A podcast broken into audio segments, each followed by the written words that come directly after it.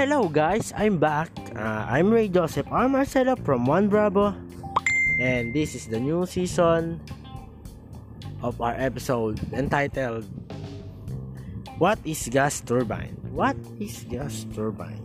In this episode, I will provide you some knowledge or information about what is gas turbine. First, um, uh, let's say let's hi to our instructor Mr. Raymond Ramirez who is our teacher instru- instructor in our module in this ano in this episode um let's start um first what is gas turbine gas turbine is a is a uh, gas turbine is also called a combustion turbine.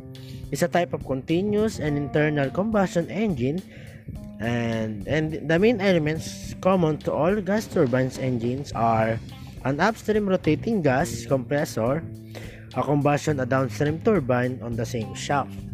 Um uh, that's all. Thank you and welcome to my new season and new episode of our podcast thank you.